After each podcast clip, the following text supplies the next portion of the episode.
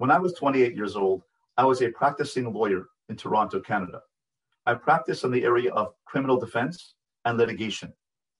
During my high school years, university, and during law school, I was very involved in Jewish outreach, Jewish education.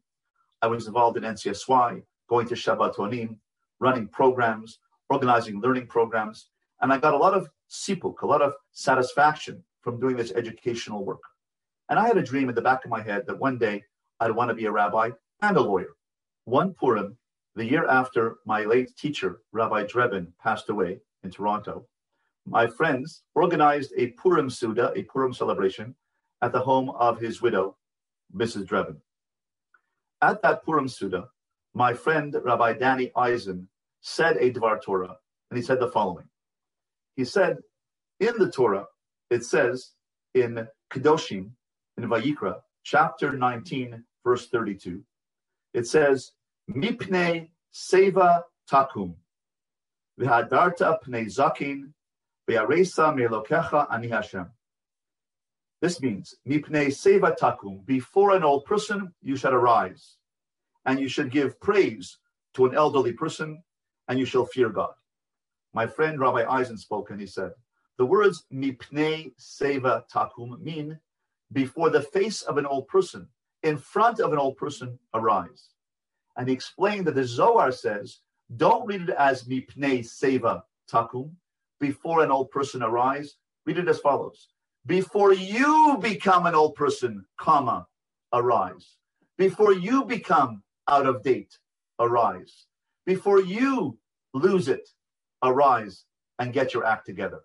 Before you become an old person, smell the coffee and drink the coffee. Those words went right through me. At that moment, I turned to my wife, and miraculously, she turned 85. And she turned 85 with a Yiddish accent because everyone over 85 has a Yiddish accent as I was growing up. And I turned to my wife and I said, You know, Julie, remember when we wanted to go to Israel to become a rabbi? Maybe when we were 28 years old, we had the opportunity. No. And we should have done it. I regret it. And she said to me, You know, Israel, me too. We were young, we were innocent, we were crazy. We should have done it.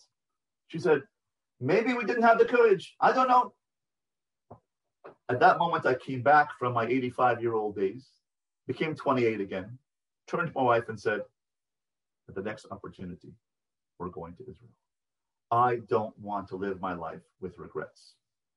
When later that year, my firm offered me a partnership with a law firm, they said, Join the firm, pay this amount of money, and you'll become a member of the firm, a partner. I said, You know what, guys? I got to go.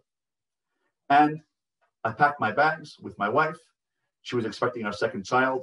And we went off to Israel to learn at Or Sameach Yeshiva, where I learned for Smicha. And then after that, got an opportunity to lead the new West End Synagogue in London, England. Sometimes the words of the Torah speak to you directly, and sometimes the words of the Torah need to be interpreted by a friend to enter your soul. Listen to the words of the Torah. Let them penetrate your soul. Let them transform your life before you become an old person. Do you have a dream? Do you have an aspiration? Do you want to do something with your life that you've always said, I want to get around to this, but don't have the opportunity? Well, perhaps we need to make the opportunity. Mipnei seva takum. Before an old person, get up. Before we become an old person, get up and let's smell the coffee.